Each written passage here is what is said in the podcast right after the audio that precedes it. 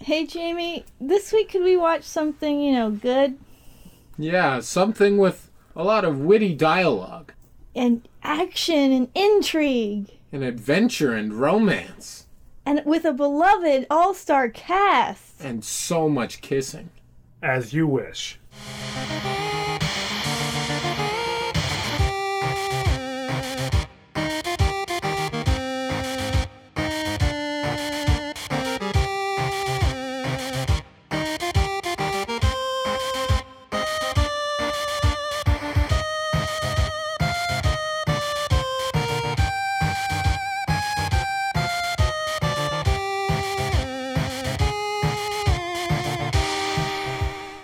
Hello, satirists, and welcome to Swords and Satire, the movie podcast where we turn low fantasy into high art.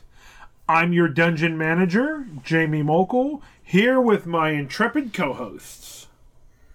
I'm Jack, an American who is uh, from a nation quite underdeveloped in this film. but that's okay. I doubt we existed yet. Wait, are you from Gilder? Huh? And I'm Chelsea, just a poor lost circus performer. That explains all the uh, grease paint. Yeah. It's a daily routine. Yeah. I think it looks good. Yeah. I put my face on. Yes. That makes sense. Now, as opposed to Nicolas Cage, who takes his face off. well, guys, this week we watched 1987's classic fantasy film, The Princess Bride. I thought you were going to say 1987's class struggle. oh, we'll get there. Oh, yes. Just wait. But first, this movie was directed by Rob Reiner and stars Carrie Ewells, Robin Wright, Chris Sarandon, Christopher Guest, and a uh, well, I would be remiss not to mention Wallace Shawn, Mandy Patinkin, Andre the Giant, Fred Savage, Peter Falk, Billy Crystal, and Carol Kane. Wow, what a cast! No. So handsome. All Oh, just around. handsome from from top to bottom, handsome, handsome, handsome. totally fuckable. Th- Chelsea's words. Overwhelming with charm. I have to admit, I would be terrified to have sex with Andre the Giant. I think everyone should should have that same feeling. If you married him, you could take his last name. The, Giant. yes. Ooh, that is nice. Yes. Now, um, our listeners may not know this little Andre the Giant fun fact, but Andre the Giant could drink over a hundred beers in a night. Whoa. Yeah. Wow. That's insane. I know. He was also pretty tall. He was fairly tall, yes. Um, so I'm a huge wrestling fan, so I just had to share that little Andre tidbit. That's Um, nice. Yeah. But yeah, um, let's talk about the movie, starting with a quick summary. Yeah. Now. We've got this summary and it's going to happen. Oh wait, it's, Oh, it starts yeah. with a framing mechanism. Yes. It starts with a framing mechanism. A little boy is sick. A little white boy is sick. a young Fred Savage, Yes. Oh, a real Fred Savage type. a middle class white suburban family. And the grandfather comes over to read the little sick uh, chode Oh, a God. story. Why? Why did you give the poor unnamed uh, child the designation of chode? Because Is he's a little he chode. Unnamed? Fair. Yeah. Well, his name is grandson Grandson, the nameless Chode. and grandfather, yeah. played by Peter Falk, Yeah. TV's Columbo. So charming. Pie. All right. Yeah. So uh, we start out with Buttercup, played by Robin Wright, and Wesley, played by Carrie Yules, uh, on a farm. Swoon. Yes. And they're both super hot, and apparently they were super hot for each other. How could you not be? yeah. So, uh, Wesley, they fall in love. Wesley leaves to make his fortune, and Buttercup somehow receives the news that he died, and it had been about five years since she had seen him. Murdered by the dread pirate Roberts. Yep. R fuck. Whoa. In the meantime, she was due to be married to the Prince Humperdinck. Boo. Ooh. She didn't love him, didn't want to marry him, but apparently he just had the ability to choose whoever he wanted to marry. Yeah, he was a prince. Kings be like that. Princes even. Little did she know that this passivity in going along with this plan was pulling her into a plot, a political intrigue. And so she doesn't realize that she's due to be the catalyst for a war between the nations of Gilder and Florin. Florin. And so one day when she's riding out, taking her daily ride on a horse, she meets three characters who claim to be nothing more than poor lost circus performers. And boy, are they characters. Hey, wait a minute.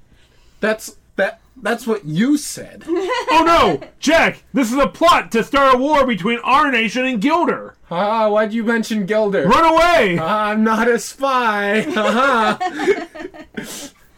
So those uh, characters are Vizzini, Inigo, and Fezzik. Oh, sweet, sweet Fezzik. So um, they end up abducting Buttercup, who's a princess by this point. Non consensually abducting. That's right. And um, they take her to the land across the sea to the land of Gilder, who's uh, kind of at war with Florin or enemies of Florin, and they're going to. Uh, we find out that they were hired by Prince Humperdinck to kill her there and make it look like assassins from Gilder killed her, so that Prince Humperdinck would have an excuse to go to war. yes. Solid plan. Yeah, they put a a Gilder. Uh, what is it? Family crest or national crest Think of the on piece her of a horse? Piece of a flag. Yes, and then crest. sent it running Oh. off. Yeah. So that to the Florins, it would look like a Gilder horse was left behind. Florinians, please. Florinians, yes. Yeah. Yeah, yeah. Florinum. Florinites? That makes sense. Yeah. Yes. So- Gilder is full of fun places like the Cliffs of Insanity. Yeah. Was that in Gilder? I was confused It's about on the the geography. coast of Gilder. So Bold. the political intrigue. Prince Humperdinck comes with uh, his friend Count Rugen uh, with a troop of soldiers to try to track down the princess uh, to just make a show of trying to recover her. You know, Prince, or, I'm sorry, Count Rugen really reminded me of the um that guitar player from that band Spinal Tap. Yeah, weird coincidence. Yeah, really Weird strange. likeness. Yeah. Uh, so before we see them, though, we see a man in black who's following them and dogging their steps. The three men who uh, abducted Buttercup. And With a face covering and a roguish mustache. yes, I'm sorry, a roguish mustache. and uh, in three different trials, he bests each one of them and recovers Buttercup. They have a tiff, and then through speaking the iconic line "As you wish," when she pushes him down a hill. Uh, Um, it she realizes that it's her Wesley, he never died, and she tosses herself down after him. Gracefully. So without being without realizing it, uh, sh he- her love had come back to her and was rescuing her from certain death. But not before testing her.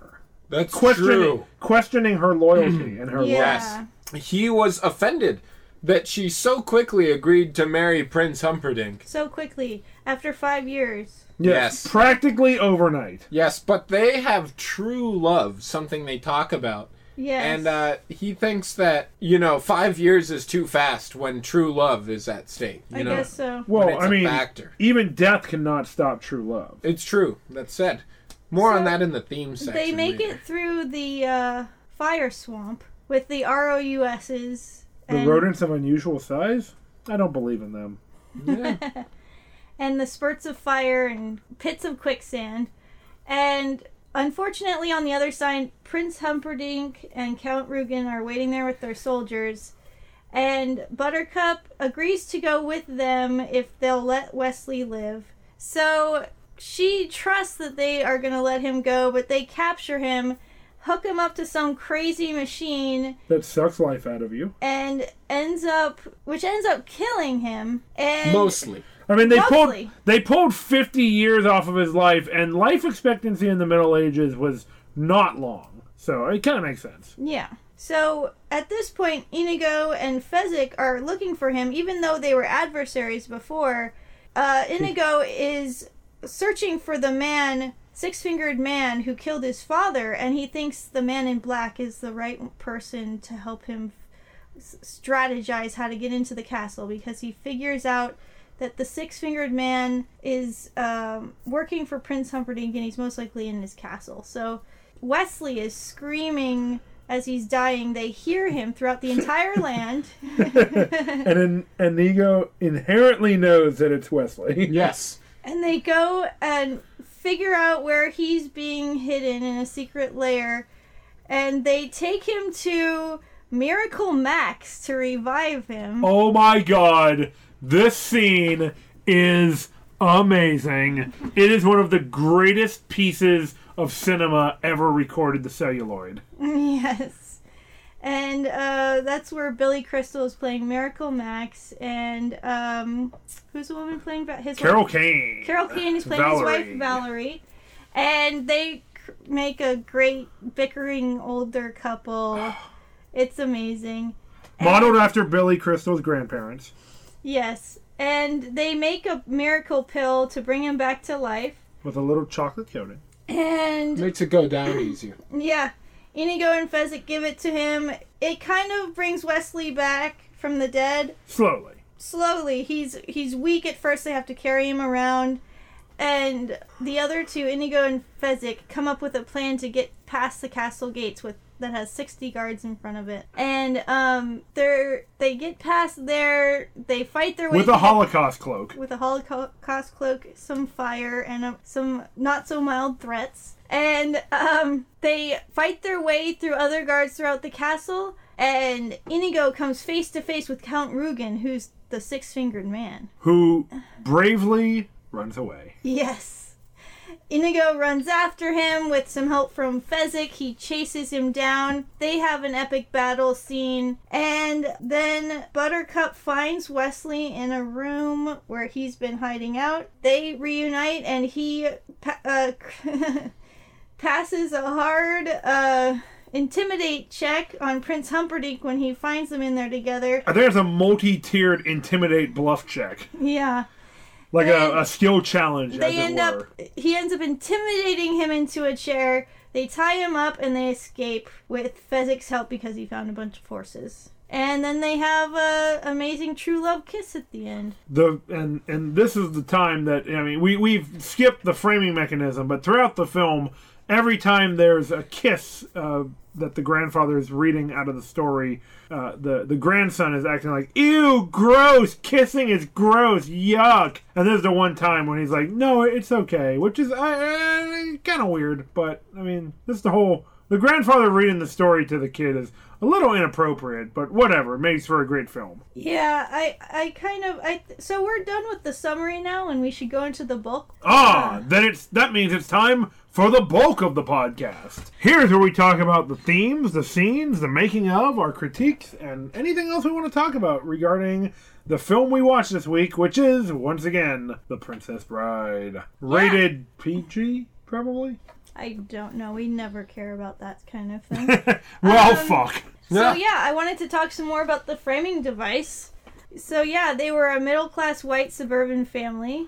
So I was wondering if it was like the type of family that the producers assumed might be watching a movie like this. With an awesome Peter Falk type grandfather. I mean, it's a stereotype, of course, but maybe they thought like middle-class white families, f- suburban families would be the ones interested in going to see a fantasy movie I think that that was assumed to be the people who everything was marketed to. at the I mean, time. at the time, well into today, if you believe that the middle class still exists. I mean, Yeah. It seemed like kind of maybe that was what they assumed would not be their audience because the kid who is definitely a consumer and just kind of goes along with yeah, his you know his what room his is age full of group is. his room is full of awesome toys like a Judge Dredd T-shirt, a Captain America figure. Yeah, I saw like a Beast. Beast Man or something. yeah, yeah. from and so from He-Man and the Masters of the Universe. this kid is into pop culture, right? And this fantasy book is something that his grandpa says that his dad read to him when he was sick.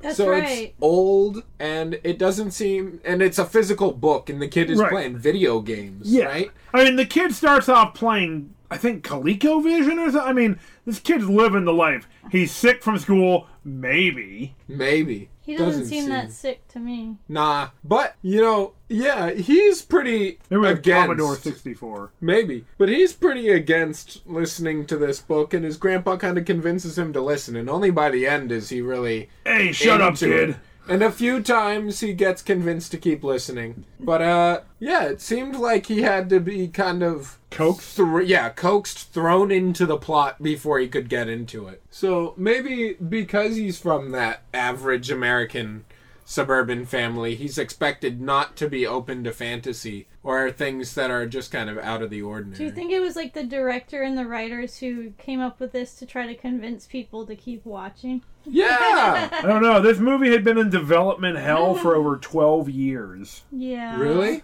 Yeah. Yeah, I was kind of well to compare it to a few other '80s movies like The Neverending Story and Labyrinth. In both of the films I just mentioned, uh, the kind of takeaway, the theme of it is like kind of enjoy your imagination and embrace the fantasy, right? Yeah. never ending story. He goes to school all the time. He's bullied. His life is kind of sucky. So he's the audience. Yes, and then in the end, his imagination turns him into a god, right? and in Labyrinth, the main character hates her little stepbrother and she doesn't like being an angsty teenager. And by the end, No, she, likes being an realizes, angsty, angsty teenager, right?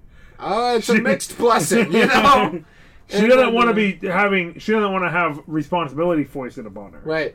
And at the end, she has the willpower to turn down sexual advances by David Bowie and ascends to, uh, you know, well, she doesn't ascend to godhood, but, you know, she gets her friends whenever she wants them, Yeah. you know? She gets her cake and she can also eat it. Yeah. And I think this movie kind of does a similar thing where this kid was, you know, he was kind of shitty to his grandpa at the Yeah, beginning. get out of here, old man. Yeah, and he Shut wasn't- up, kid. He wasn't really open to trying this kind of fantastical story. Yeah. No, he was playing baseball on his video game console. Yeah, but then he opened up to it, and by the end, he was kind of into it, and he learned a few lessons Yeah. along the way. Yeah, by the end, he asked his grandfather to return the next day and read it again. Yeah, Um, yeah, I mean, it's interesting. The book was writ- uh, published in 1973, I believe. Mhm. And so it was out for a couple years, and then they decided to try to make a movie. And like Jamie said, like it took them 12 years.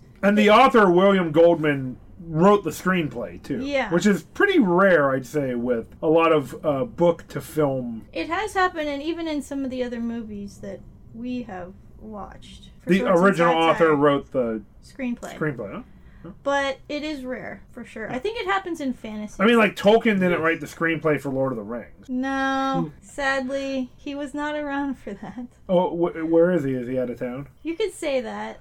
yeah. Yeah, he's uh, he's at the farm upstate. Oh, oh, that's nice. Yeah. Oh, where's my puppy? Yes, you're right. Um, so watching it through again, um, I thought it was really interesting. I'm going to another point now. Yes. Um, Point I two. thought it was kind This is of the a, a bulk. retelling of Arthurian legend. I know it's um Oh more my of a, god. it's more of a you know later medieval maybe Renaissance style fantasy, um, and it's satirical like the book. yes. But um, I actually realized that And there's It's- swords in it. Holy. kind of uh, harkens back to Arthurian legend in the way that there's honor between warriors, especially uh, you know in combat. Yeah, I mean, particular Wesley and Inigo and Yeah. and, and Wesley and Fezzik to some extent. Right. Yeah. I mean, Fezzik would hate for somebody to die embarrassed. Yes. Mm-hmm. That's a form of honor. yeah. So Inigo is a swordsman, and so is Wesley from his time on the pirate ship. yes. And um, yeah, we didn't say in the summary, but we fi- find out through him retelling his backstory that he was actually trained on this pirate ship in fencing and sailing and other things. By a pirate who Guile. told him every day that he was going to eat him the next day, probably. Yeah, Huh. so maybe he was a troll. We don't know. Um, Yes. Maybe more in the modern sense, But yeah, there since was these were empty threats that never went anywhere. there Yes. oh, many of the characters had a sense of honor, and they knew when they were would be breaching that honor, like Mm-hmm. Fezzik did when he didn't want to hide and wait, uh and then just yeet Wesley when he came, comes around the corner. He said, "My my way's not very sportsmanlike." Yeah, Yeah, yeah. Fezzik's kind of shook by uh, the implication that Vizzini says that he's not an honorable fighter. He's like, but I, I want to be. He seems very put off by the idea of not having honor. Yes, when Wesley turns a corner, a boulder shatters in front of him. Yeah. And Fezzik's like, I could have hit you. Yeah, I missed. I didn't have to. Yeah. Yeah, I did it on And purpose. Wesley's like, I believe you. yeah, it's a good time. But before that, he fought Inigo. Uh, after he climbed up the cliffs of insanity, and yeah, they have a sword fight together. Hot. And um, Hot saber on yeah, saber it's action. pretty awesome. They're actually doing a lot of the sword fighting themselves, and Everything except for The the, footwork. everything except for the um, the acrobatic flip they they did themselves. Trained for like basically every waking hour that they were on set and they weren't on camera, they were training for this. so they have. So Inigo waits for him honorably to get himself all situated before they start having their duel, Yeah. and um, they have some witty banter between them. they introduce themselves. Mm-hmm. Backstory.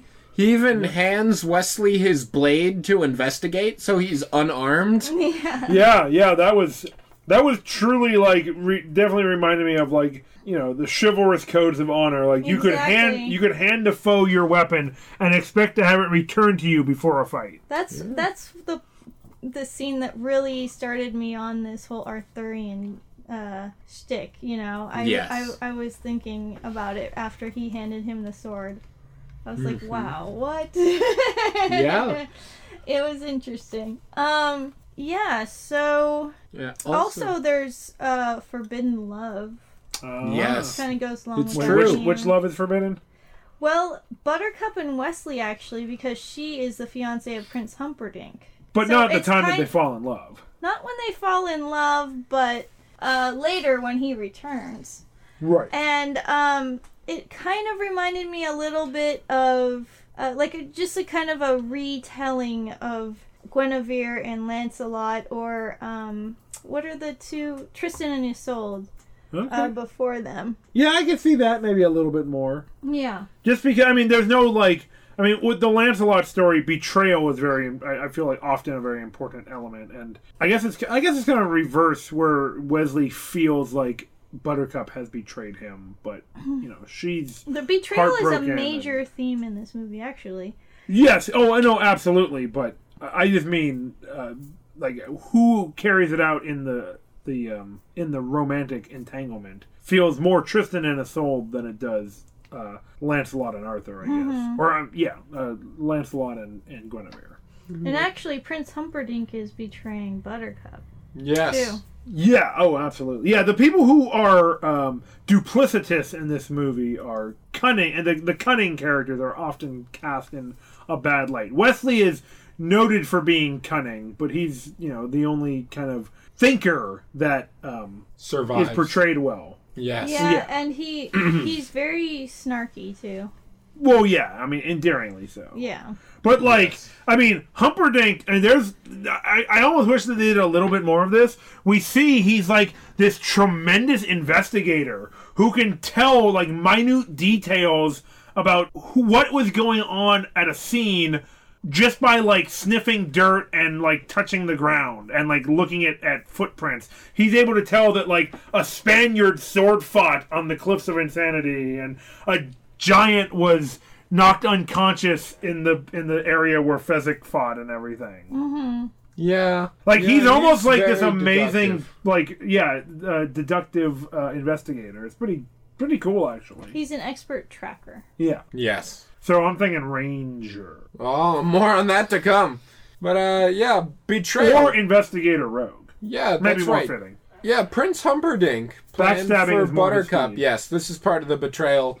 He was the one who hired the three men to kidnap Buttercup yeah and have her killed because he wanted the war with Gilder, yes, as we mentioned. So there's a betrayal there. One of the major points in the film. Right. And then Wesley thought he had been betrayed when she was going off to marry Prince Humperdinck. Yeah. Now, related to the betrayal theme, I mean, this is not exactly groundbreaking, but revenge is also a big theme. I mean, Whoa!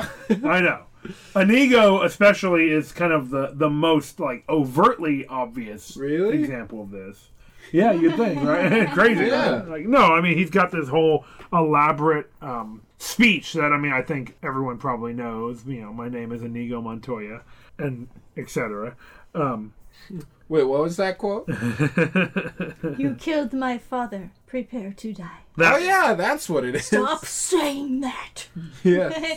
he keeps repeating it over and over in the s- scene at the end when they're in the castle and he's chasing after Count Rugen. and he's been got many times by Rugen at this So when he was a boy, he fought a duel against Count Rugen. He didn't know who he was. It- He had just killed his father, who was a master swordsmith, and um, he lost to him. But instead of killing him, Count Rugen scarred both of his cheeks. Yeah. And um, in his final fight against him, Count Rugen seems to be winning at first, and he hurts him in each of his. He pierces each of his shoulders, and then in the gut. Yes. And um, It's a very Christ-like series of wounds. kind of, yeah. You know, There's a there's a Close. crucifixion. Uh, I, I feel like there's a crucifixion allegory. I mean, maybe a little bit, maybe not. I don't know. I guess shoulders as stand-ins for the hands, and then the piercing of the of the side or the stomach, like the spear of destiny. I don't know. Maybe maybe I'm reading too much. I guess it is like a travel-sized version of the wounds of Christ. uh, it might be a little bit of a stretch. Now I don't know if this I don't know if the, the scar on the cheek from a uh, from a saber or a rapier is a actual historical thing, but in the Pathfinder uh, role playing game, there's a um, country called Ustalav, and in one of the cities of Ustalav, there's a fencing school, and getting a scar on your cheek like that is considered uh, in in the setting is considered uh, like a, a badge of honor for sword fighters. So I thought that was cool. I thought about that while, we, were, oh, cool. while we were watching the film. That's interesting. And so I just wanted to finish talking about their final duel. Um, so he meets him again after hunting for him for 20 years. He finally catches up to him. And he, he it almost seemed like he's going to fail be- after that blow to the to his abdomen. That's the saddest Um, thing I've but then ever heard. the adrenaline kicks in, and um, he starts repeating his name and his mission to Count Rugen. What is it again? Hello, my name is Inigo Montoya. You killed my father. Prepare to die. Oh, that reminds me when he said, "Hello, my name is Inigo Montoya. You killed my father. Prepare to die." Wait, you mean hello? My name is Inigo Montoya. You killed my father. Prepare to die. Stop saying that. yeah. Mandy Patinkin at his height of amazing, uh, just scenery chewing delivery. yes. So, um, he at first he keeps repeating it. It's almost like to psych himself up and to get to get his adrenaline pumping and It's a to mantra. Yeah, to kind of fuel himself mentally, to gain that mental resolve he needs to push through the wounds and to fight. And he seems to get his resolve back and he starts actually fighting back against Count Rugen. And uh, he actually is a better swordsman. We Oh, yeah. even wounded. Even yeah, with like horrific wounds to the shoulders and stomach. He got knifed in the stomach at the start of the fight. yeah. Yes, and we learned earlier in the film he's learned multiple different fencing and sword fighting techniques. Inigo is a master of the martial arts. True, All in his duel be- with Wesley. all because he wanted to get revenge. Yeah. And so And Rugen's a fucker. He's not like a great sword fighter or anything. no, he's more of a spy and a torturer. Invention. How do you how do you Yeah. think he killed Inigo's father? Was it was it like a backstab scenario or I mean I, I would It think was the equivalent of a sucker punch. Or I mean, I guess it's possible that I mean his father was a master swords crafter. Maybe he never had time to really learn the art that much of fighting. It's He not- was unarmed. He was just kind of sitting there trying to do a transaction with Count Rugen, and then Count Rugen just fucking ran him through. I that's, guess that's true. Dishonor right there. Yeah. Attacking an unarmed combatant. But then he Yeah. never took the sword. I guess- Inigo took it to duel him. Yeah, To but, duel but Ruben. Rugen beat Inigo. yeah, I guess he just Yeah, go wanted to kept it. inflict pain. He didn't really care about the sword. I have a lot of questions, but Um, so as they're fighting, Inigo actually gets the better of him and starts inflicting wounds upon him, which is this was a really neat part of the scene w- where he has sustained wounds himself. So He first he, mirrors all of pierces, them. he mirrors mirrors all of his own wounds. He pierces him in the shoulders, and then when he stumbled back and he's trying to bribe Inigo for his life, but Inigo's He- telling him to bribe him, which Yeah. is like, oh, it's it's just it's brutal. yeah, It's ruthless. it, it's a great part of the scene. Where I want my father back, you son of a bitch. yeah. Oh, So he he when he's telling him to bribe him and and beg for his life, he's slashing him across the cheeks. I'm getting a little misty over here thinking about it. Yeah. that's a good scene. And then Mm, he- gross. Count Ruben's like, "I'll give you anything you want." And that's when he s- pierces him through the gut and he says what you said. Yeah. I want my father back, you son of a bitch. so good. I, I love this movie so much. Yep, it's Sorry, great. I- I'm jumping into my review, but Yeah. oh, it's so good. I also yeah.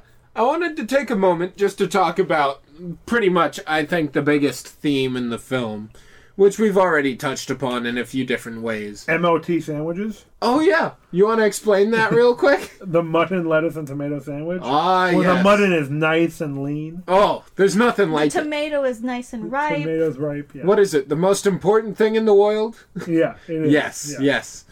No, but the the I think most uh, apparent theme, uh, the strength of love, right? Oh yeah, True yeah, yeah. love. as it were. Woo, love. I'm True glad you love. brought this up. I wanted to talk about this. Yes, We do need to talk about love and marriage. marriage.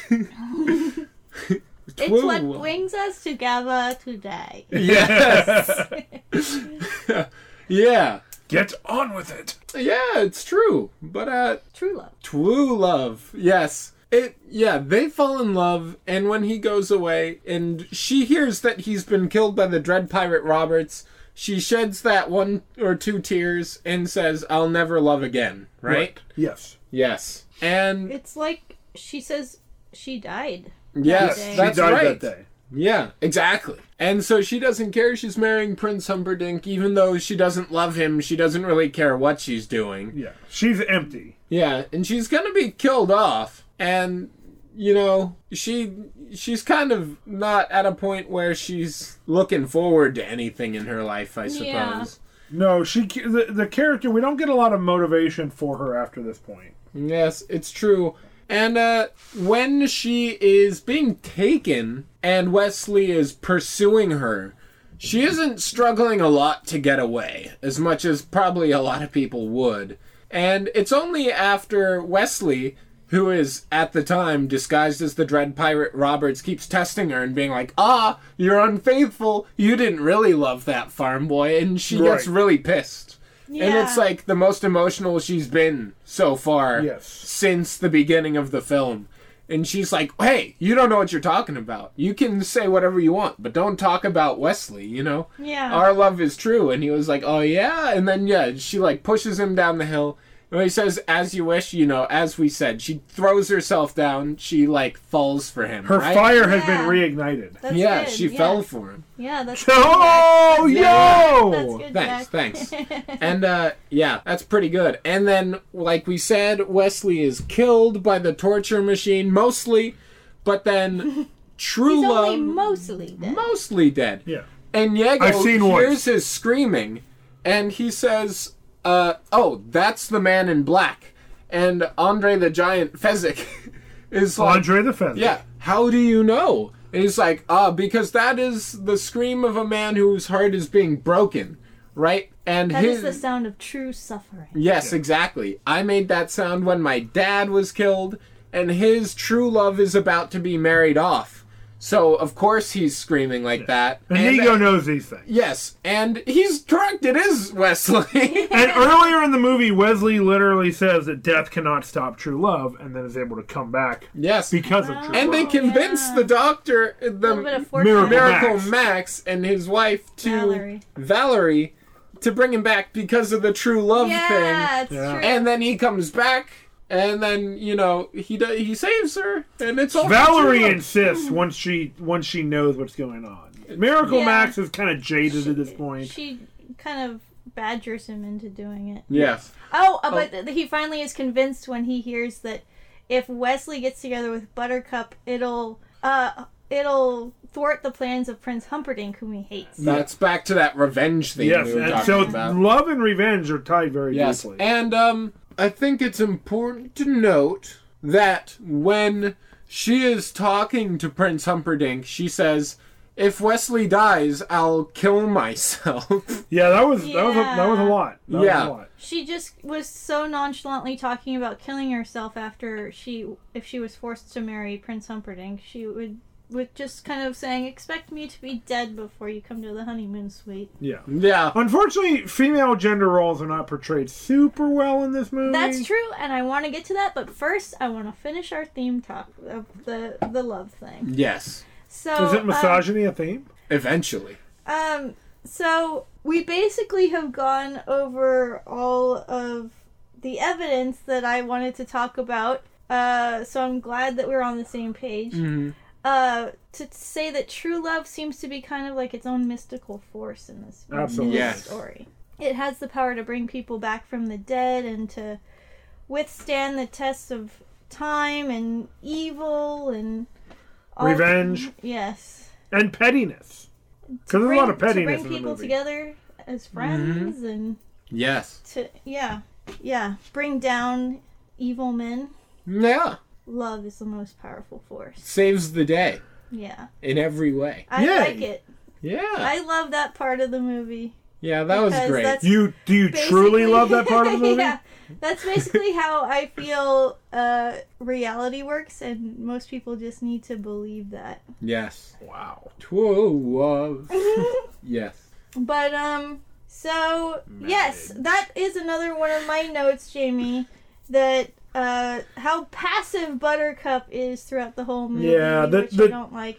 Two of the m- most like fleshed out women in this movie. One is very passive, and one is while she while Valerie is right, she's portrayed as like a nagging harpy. Yeah. But she's right, Yeah, she is. She is. and she knows better. She she is the heart of of her relationship with Miracle Max. She's a noble nagging harpy. Though. yeah, but it's not a great portrayal.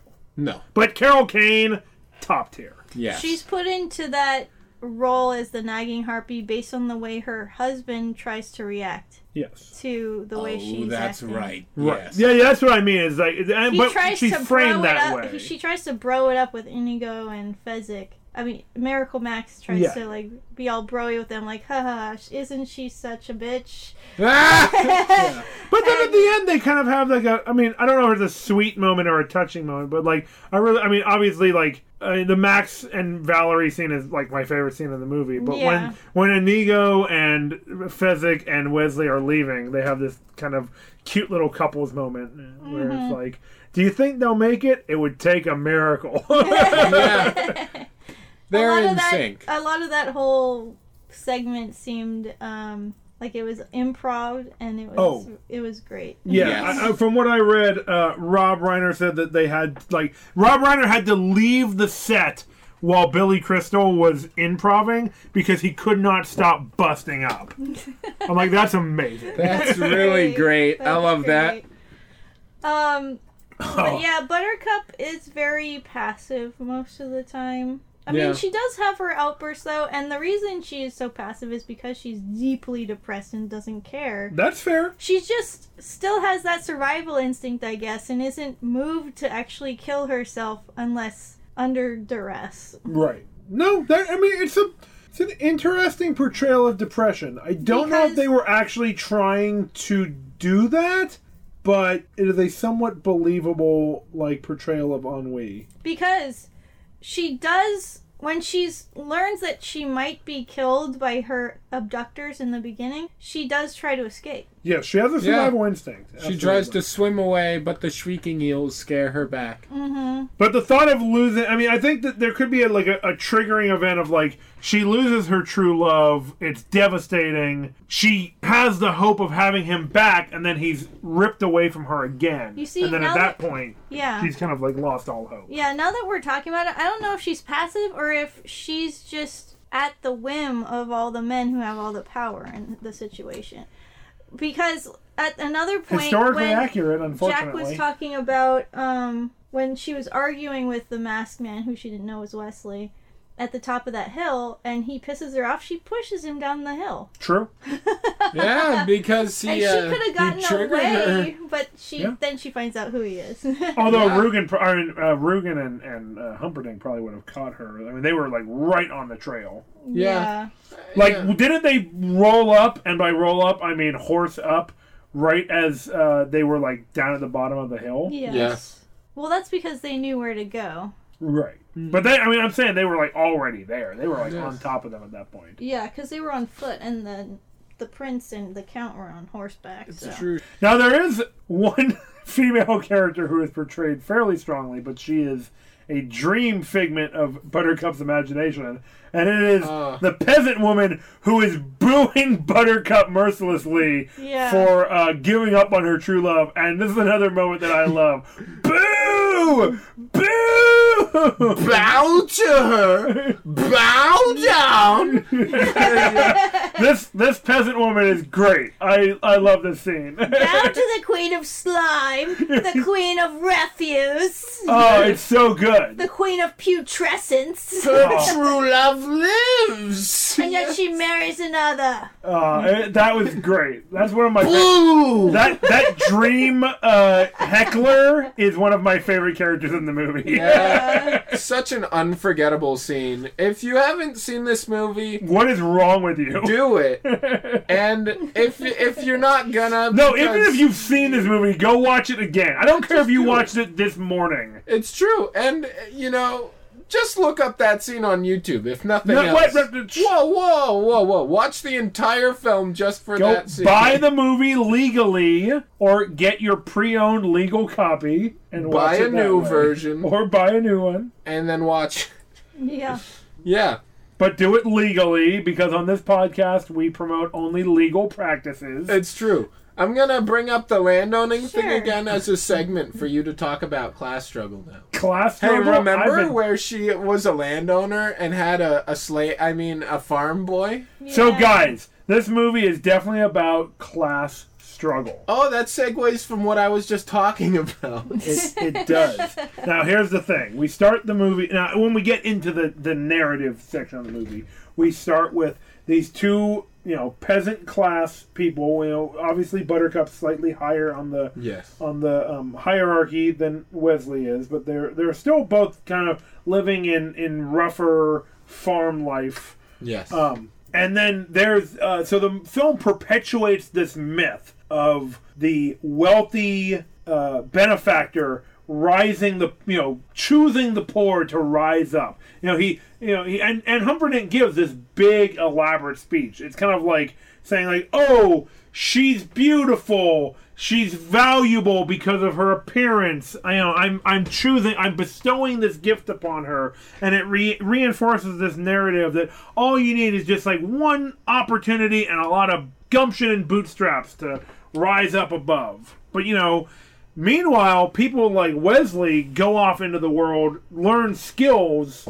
In this case, piracy for Wesley and Yes. sword fighting. You know, piracy and the pirating, piratical trades of sword fighting and plundering and um, uh, drinking grog. I guess he was Yeah. probably pretty good at drinking grog, um, and he's able to kind of become a self-made man. Drinking poison. Yeah.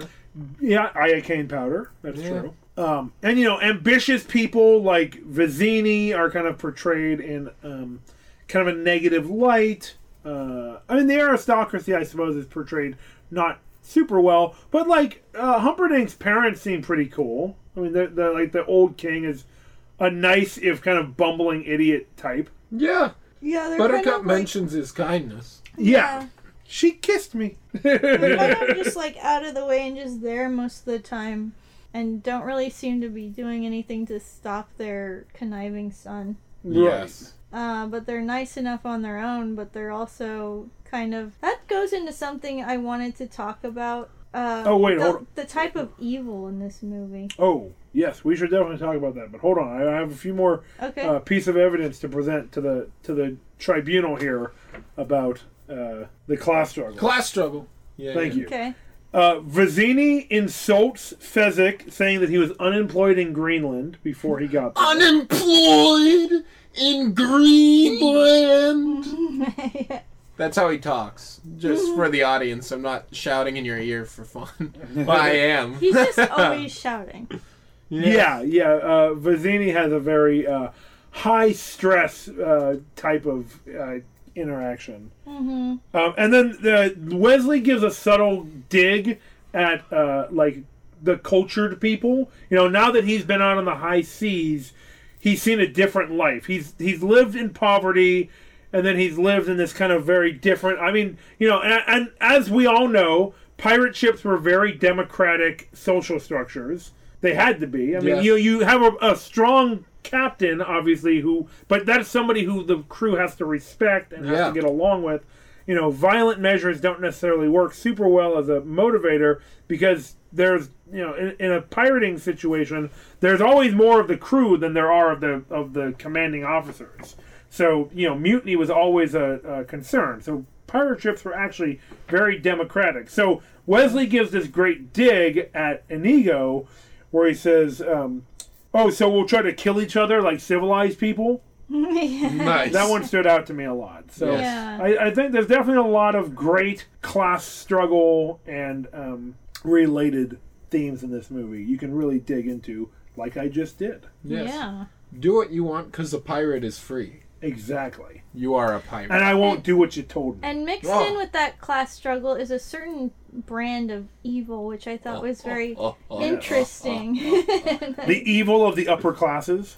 yes, and it was a very soft spoken, practical kind of evil. Yeah. Okay. Well, w- and now that you've provided a perfect segue, now it's time for evil, stupid, or misunderstood. This is the part of the show where we talk about the antagonists of the film and determine if they're evil, stupid, or misunderstood. So, yeah, just to recap, I was saying that the evil in this movie, exhibited by the upper classes mainly, is a soft spoken, practical brand of evil. Both Prince Humperdinck and Count Rugen are constantly plotting and talking about other people's pain in a very nonchalant manner. And they're very practical about starting a war and all the steps they have to take. Uh, They have no empathy for others, and It's they're very political to them. it's very matter of fact all of the actions they take and they don't really seem to bring moral or ethical concerns into their thought processes at all and They're the um, cold, calculating, logical, modern men. it's actually worse because it's so casual for them it's like part of life Right. in their opinion and um, it I, I saw it as a very comfortable form of, of an abuse of power Yes. uh, just torturing people, planning assassinations, and Which is something totally made up and only in the realm of fiction, right? oh, sure. yeah. Yeah, okay. Good. Yeah, it used to be practiced, but it's up at the farm now. Oh, okay. Yeah. And Woo. so when you were talking about class struggle, Jamie, it reminded me of um, the parents, and their inaction could be seen as a passive form of evil because they they would they're around their son all the time. They would Yeah. clearly know how evil he is, and they do nothing about it. Right. Now you could I think argue that, that- they're too old to. I mean, th what I mean is there clearly is some Alzheimer's or dementia or something going on with like the king. He's not really. He he doesn't have his faculties anymore. Maybe. But I mean, look at the the son that he raised, and look at the the circumstances of the kingdom and everything. So Yeah, they do say uh, afflictions like those tend to calm you down and make you a bit nicer. So the king could have not been so nice when he was young. yeah, he could have been a real bastard. I mean, Prince Humperdinck had to learn this from somewhere. Right. yes. So yeah, I, I think that that's I, I think this is to to your point, I think we're, you're making a strong case. I think that they're all conniving and manipulative and um, all the evil characters Mm-hmm.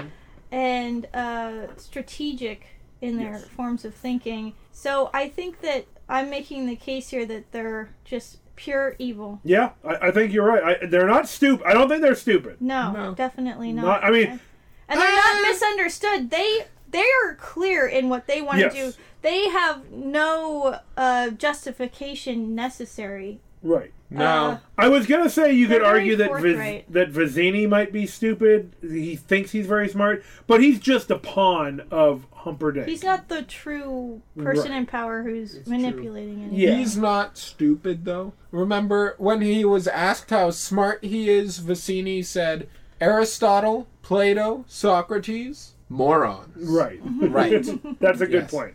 That's a that was a So, strong uh, that was a he's strong actually case. But- quite smart. Yeah, but so he is has well read enough to know about these people, but I don't think he's actually very smart. No, I think he has wisdom as a drop, probably. yeah. But I mean, you know, the other interesting thing about this movie is that I mean, two thirds of the you know initial three antagonists become heroes in Fezzik and Anita. Yeah, So- it's true. But I, I think They you- have they're redeemed. They they have a yeah, redemption arc. they have a redemption, which is Yes. great, which is fantastic. I, I mean, love it. uh, Inigo actually is one of the most fully fleshed out characters in this whole movie. We get a, an extensive backstory for him. We get a uh, an incite. We have an inciting incident from his backstory. We have a like a kind of a new inciting incident with him fighting um, Wesley. We have his fall from grace, and we have his elevation, and then this like s- this powerful fight. I mean, in any other movie like this, Inigo probably would have been the main character. Yeah, it's true. And he could have easily been the main character yeah, of with this that movie. backstory and that tragic backstory. yeah. Yeah. But to get back to evil, stupid, or misunderstood, I mean, I think you've made a very strong case that yeah, this is cold, calculating, precise evil, not misunderstood. I, I don't think we could make a case that. I mean, what what uh, Humperdinck is doing is clearly evil. He's trying to murder a, wo- an innocent woman to start a war with a rival nation, so that he can probably consolidate his power under probably the auspices of a legal uh, invasion. He's not tortured about it at all. No. His main motivation is to start a war. Yeah. He is. I, I'd say this character is probably intentionally flat in that regard. Yeah. Yeah. Yeah, he also wants to kill this innocent woman who is beloved by the people. And yeah, he really wanted someone that the people would really look up to and appreciate. Right. It would make. It would only make his, and that's why he's making this strong case for her being so great. It it just makes it so that the people will be that much more bloodthirsty for Gilder Yeah. to Yeah. to get revenge on Gilder. Both the villains, pure evil. Pure evil. Yep. Great. Well, then it's time for ratings. As everyone knows, our rating system is a system of swords, with one sword being the worst pile of steaming garbage you could possibly imagine, and ten swords being the most glorious piece of cinema of all time. So, Chelsea, if you wouldn't mind starting off, you can give us an epic moment from the movie and your rating in swords. I think an epic moment from the movie I'd like to bring up is when they're breaking into the castle and uh, they have Fezzik, Andre the Giant, wearing the Holocaust cloak in a wheelbarrow and they light him on fire and they do a mass intimidate check against Yes. 60 guards and then they threaten to tear the arms off of the uh, main guard Yellen and um, he's actually like the spy master and um, he's before that he's telling him that he doesn't know where the gate key is and they threaten to take his arms off and he's, he just pulls out the key he's like oh you mean this gate key Yeah. that's that's a great scene. After this tense moment, there's the uh, joke and the payoff and release of tension. It's perfect. There, Yes. There's a lot of that throughout the film. So Chef's kiss. that's my epic moment. I'm gonna give this movie an eight out of ten swords. It was a, it's a great film. It's an old favorite, and it holds up to the test of time. I think. nice. Jack. Ten. Ten. Uh, uh, anyway, my epic moment. Sorry, sorry. Uh, uh, let's see. Let's see. Yes, an epic moment from the film. I like the moment where Inigo is lost once again when he finds himself unemployed. He's drunkenly drinking outside the castle in the l- local village. as opposed to soberly drinking. It's true. He's very drunk. He he has an alcohol problem that has been mentioned already. Very sad. And when he's getting kicked out by the brute squad, Fezzik comes, he picks him up, he knocks out the dude harassing him, and he's dunking him in hot water and cold water to sober him up. He's giving him warm soup, warm stew to nurse him back to health. He has a blanket around Inyego's shoulders. He's spoon feeding him. It's true friendship. And that that friendship is epic. Hey listeners, friendship is epic. It's it really is the best. Yes. And that's why for Lo- Loki's sneezing. Oh, all over Jack. Not because of the sneezing, but because of the love, the friendship, the you know, the happy endings, the clever quips, and uh I'm going to have to give it uh 10 swords out of 10. It's not a flawless movie, but it it's golden, you know? Nice. Totally fair. It I, in my heart, I couldn't give it anything else. Are these master Made crafted by- rapiers yes. Yes. made they by are. Inigo Montoya's father? Yes, exactly. Oh, that's hot. Ten perfectly balanced. Yes. what about you, Jamie? What about me? So I mean, what are, what what's your rating at epic moment? oh, I see. Yeah, Whew, glad we cleared that up before I started talking. yeah, yeah. Um, so my epic moment has got to be the entire scene at Miracle Max's house. It is so fucking funny. Yeah. Billy Crystal just slays in this. That's I mean, true. and and I can't. I, I- this has been like probably one of our most quotable movies. This is the first we've was been thinking quoting the that, movie. The, too. we've been quoting the movie the whole time. So you're all welcome. Um, but I always say when people leave our house, "Have fun storming the castle." It's one Yeah. of my favorite. one of my That's favorite true. lines. Um, it's so charming. it's so filled with fun and adventure, um, friendship and love, and just everything is funny. yeah. Every line of dialogue is funny. It's uh, it's just amazing that it's so sharp and so tight. Um, so I am going to give this movie nine swords and a short sword. The only lost points is I would have liked a few more stronger female characters. Um, you know, some more representation would be nice. But I mean, for the Yeah. time period, for what it is, um, just for the uh, just the amazing content, yeah, nine nine point five Mm-hmm. nine swords and a short sword. So, nice. um, well, on that note, since the dogs are baying for us, I think it's time for us to head to the bounty board.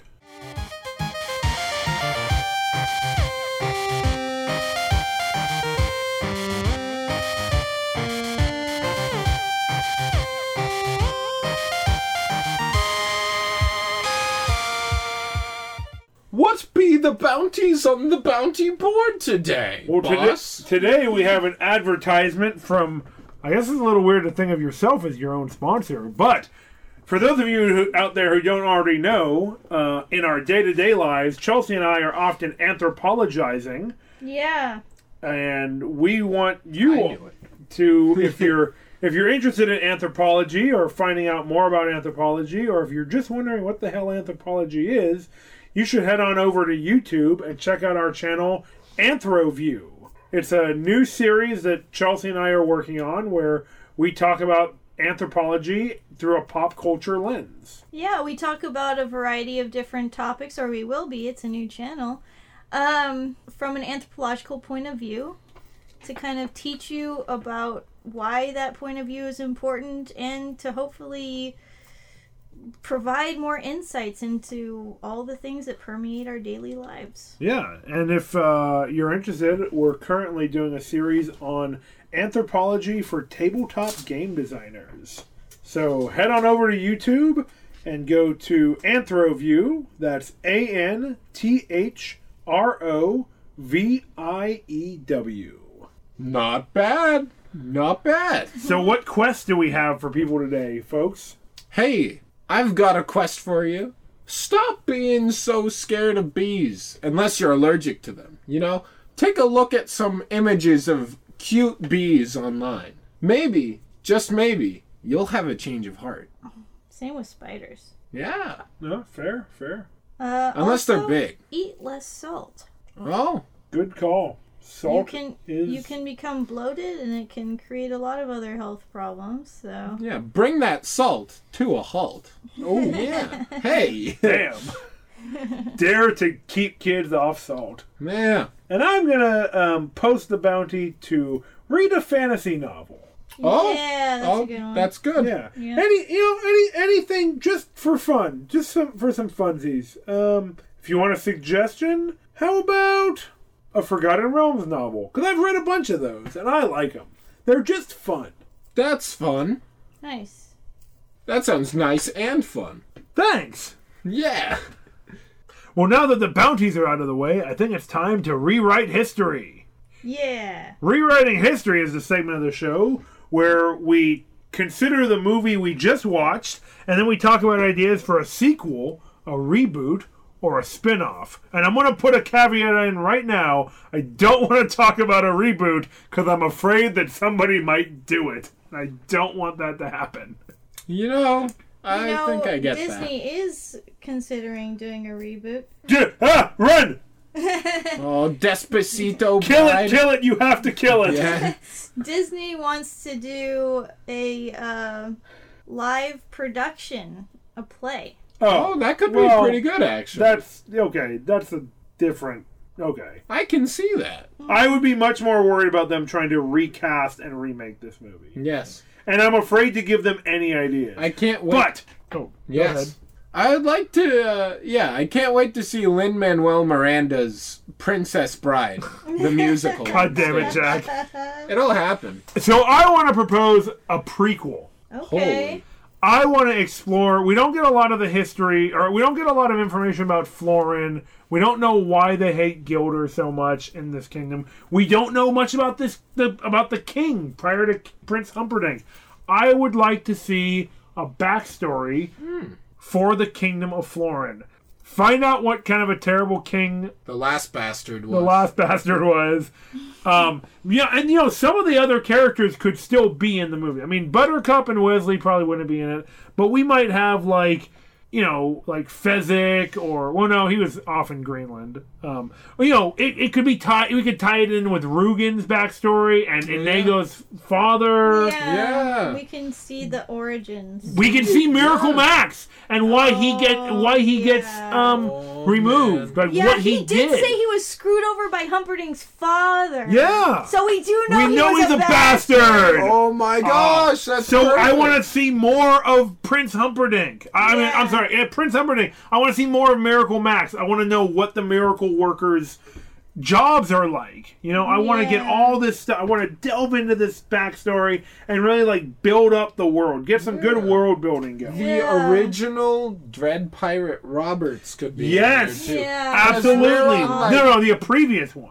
Previous one. Remember the one that that Wesley? Well, we I mean maybe the original, but the one Wesley Yeah, yeah. trained under also wasn't the original. Dread yeah, and then the True. one before him wasn't the original either. That's true. yeah. So Wesley is at least fourth generation Dread Pirate Roberts. if not Yeah. farther. And Inigo is like the fifth generation Yeah. Dread Pirate, At- at least. At the end, Wesley like mentions that he wants to kind of sell him on the idea of Now- taking over. that could be a good sequel, also. Yeah. No, no, Oh, that's that's that, that's dangerously close to reboot territory. Yeah, it's true. a sequel it would be interesting. Seeing Inigo as the Dread Pirate Robert, seeing if True Love really works out for uh, Wesley and Yeah. Buttercup. Seeing what their relationship is like in year five. Yeah, It's exactly. perfect. yeah. Once they've True lived in the love. once they've like lived in a castle together for a while, and they start to like kind of really get to know each other and see each other's foibles and Why would they be flaws. living in a castle? She owns a farm. Uh, I, I guess I just figured that that was kind of what the narrative was leaning to. Oh, Yeah. And she You're- can never go back home. Yeah, you remember how uh, Prince Humperdinck is still alive at the end of this movie? yeah. And how they're all, like, criminals. Outlaws? Yeah, Yeah. outlaws. They're all Oh. pirates after this. You know right? what? It could be an awesome reverse chase movie. Oh, you know what though? Wesley's Mm. super rich from his days of pirating, and I think he plans to Oh, run that's off right. with Buttercup and like live on an island somewhere. But that doesn't mean that he's going to be totally able to like schluff off his entire old life. That's a oh, good or point. maybe something will come back to haunt them. Yeah. Yeah, get the yeah. gang back together. Yeah. Okay, oh so yeah, we- Inigo would be the one to bring them all back together because he's the on the pirate ship. yeah, Yes. He's the Yeah, chief a new pirate movie where Inigo is the kind of the the prospective character, but you know, get, going back and revisiting his old friends. officer. Yeah. Yeah. Could Cool. be pretty neat. Yeah. I am into it for the most part, so long as there's not a reboot. Yes. No Yeah. reboot. No reboot. Also, some of the people have died, so like Andre. Oh well, yeah. Unfortunately, that's yeah. Too soon, Chelsea. Press F. F to pay respects. Mm-hmm. Yes. Well, on that note, I guess it's time for Can You Roleplay It? The part of the show where we talk about the characters of the film and what they would be in a role playing game, and also uh, some ideas for stories and uh, narratives that you can use for your home role playing campaigns. All right. Get this. Wesley, uh, swashbuckler. Mind blown. Wow. Yeah. Wait, wait, wait, hold on. I got, I got, I got to follow up. Inigo, swashbuckler. Whoa. That's pretty awesome. And then I guess we could have Fezzik as a strength monk. Oh yeah, I Yeah, can see that. he He's an throws accurate boulders. thrower. Yeah. Yeah, yeah.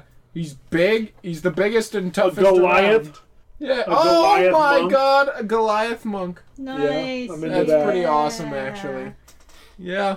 I, They're unfortunately, not a balanced party. No, and I don't know if Buttercup i- is really a pe- player She's an character. NPC, sadly. Yeah. Uh, yeah. She's she was in Wesley's backstory, Right. and the DM is like, "Oh, that's good drive for the campaign." Yeah, that's unfortunate. Yeah.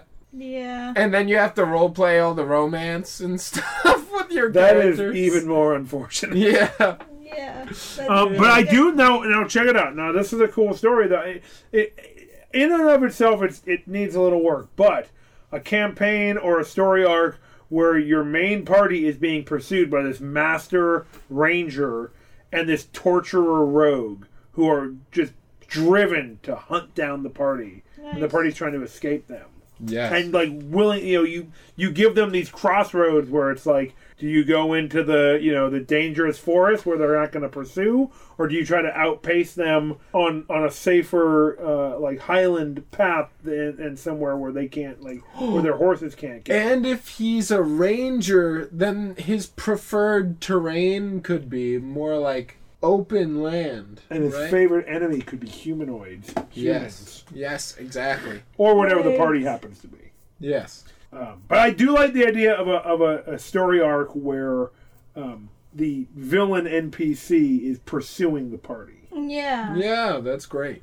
Uh, Rather than the other way around. And then maybe you, you flip it where, you know, i i if the story arc goes this way, then it ends up that at the end they have, to, you know, or if something goes where the NPC catches up with the party and takes something from them, then you have to go back to his keep and storm the keep, Yeah. which is also a great uh, RPG session. Yeah. It's true. Yeah. So there's some good stuff in this. Yeah, and they're crafty too. As an unbalanced party, like you say, they have to come up with ideas like the flaming Holocaust cloak on a wheelbarrow, and uh, which, by the way, for the viewers, that's just like a fire retardant cloak. Yeah, this is a Yeah. cloak that seems to be able to catch fire without burning the person inside of it. Yeah, uh, yeah.